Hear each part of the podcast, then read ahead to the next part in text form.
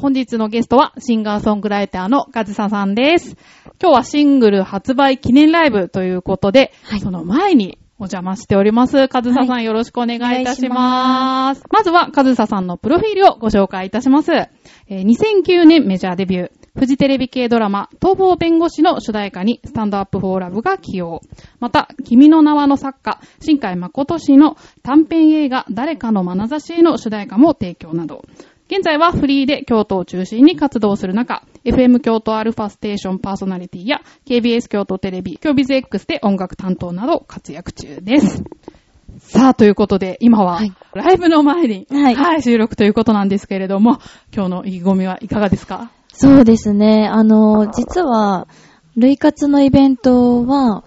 2013年に一度呼んでいただいたことがあって、その時以来になるので、なんか今回はどんな感じになるのかすごい楽しみです。はい普。段は京都でのライブが多いんですかね？いや、全然そんなことなくて、私、あの、もういろんなところに行ってるんですけれども、関東と関西を割と行ったり来たりしてます。すごく関西弁が可愛いなと思って聞いてるんですけれども、かずささん、京都出身ってことですけど、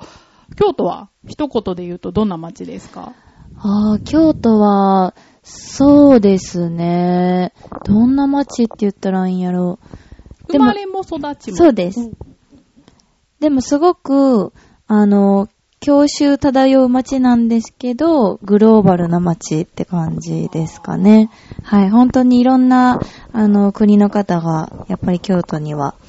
来られるので、なんか、皆さんこう来られると、どこかこう、心静かになったりだとか、ゆったりした気持ちになれるんだけど、パッと見たらすごいね、各地いろんな、あの、全国から世界から来られてるので、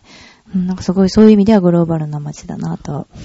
思います。東京と京都っていうのはお客さんの層って違います、そうですね。うん、やっぱり関西と関東では違うかもしれないですね。やっぱり私の印象では、あの、まあ、特に京都はですけど、あの、なんだろうな、一回こう空気を読んでから拍手をしたりだとか、こう空気を、なんだろうな、変に読みがちな感じはありますかね。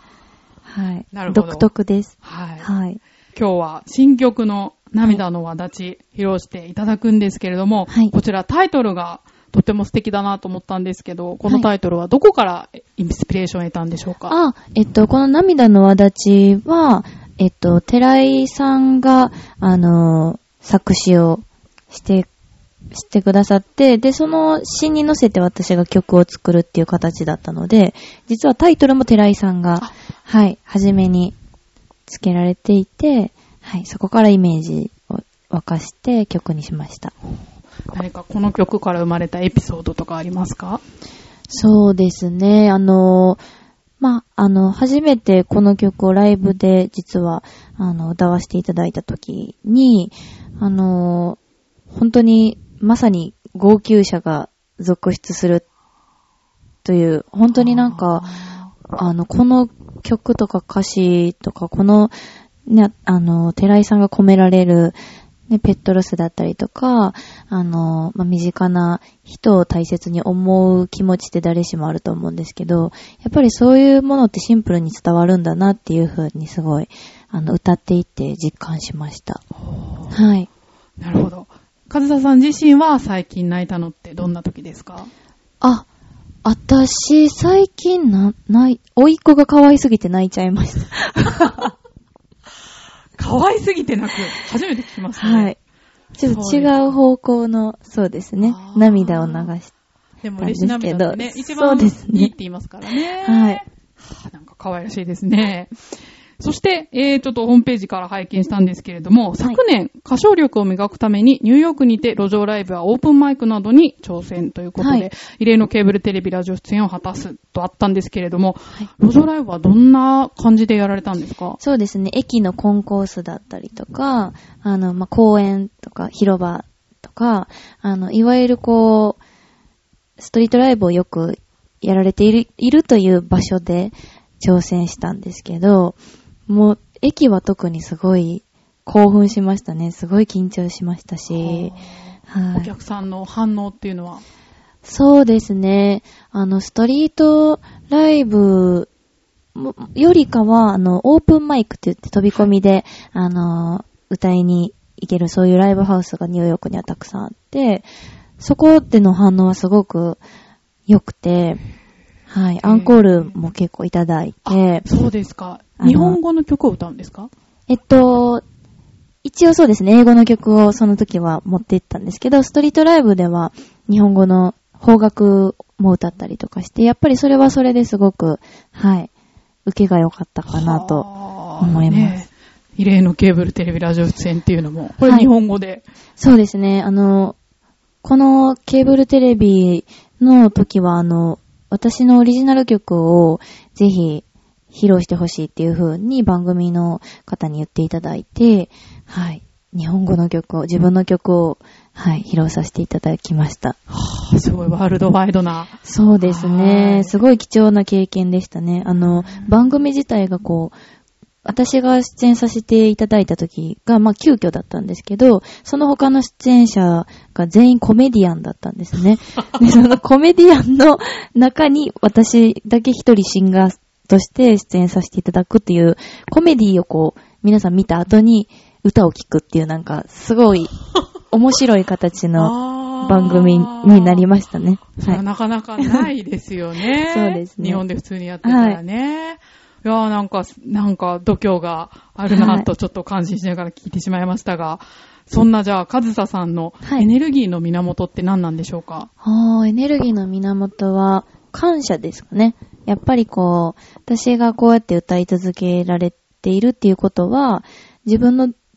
努力とかそういうものだけじゃなくて、やっぱりこういろんなサポートしてくれる人たちだったりとか、家族だったりとか、まあ応援してくださる方だったりとか、本当にこう関わってくださるいろんな人たちがいないと成立しないなっていうことをすごく感じるので、そういう人たちに返していきたいなっていう思いが私のエネルギーになってると思います。思いがね、あって、はい。形となって歌にはい。現れてるんじゃないかなと思いますが、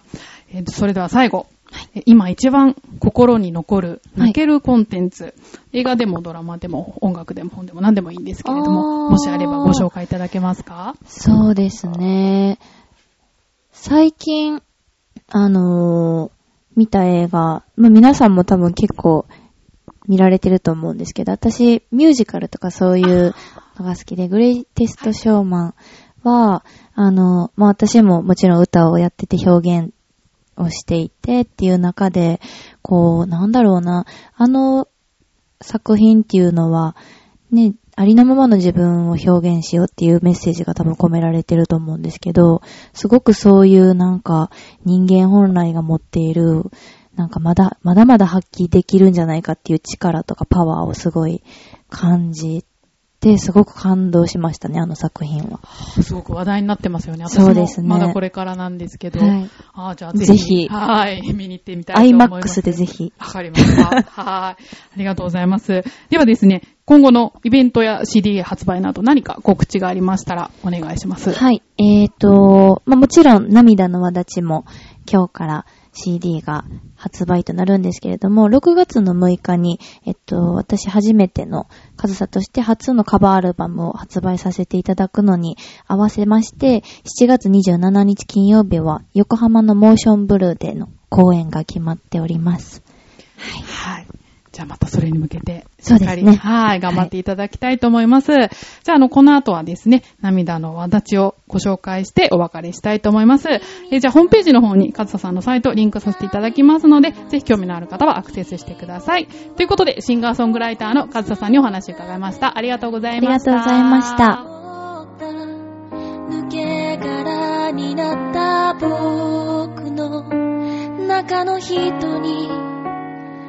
ってほしいから。君の部屋はあの日のまま日にち薬と分かってても僕を選んでくれた。君に何もできなかった。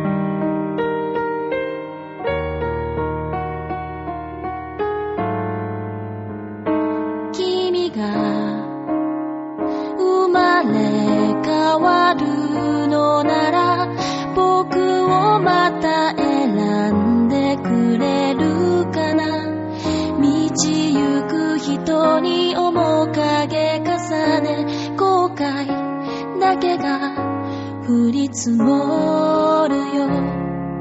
さよなら。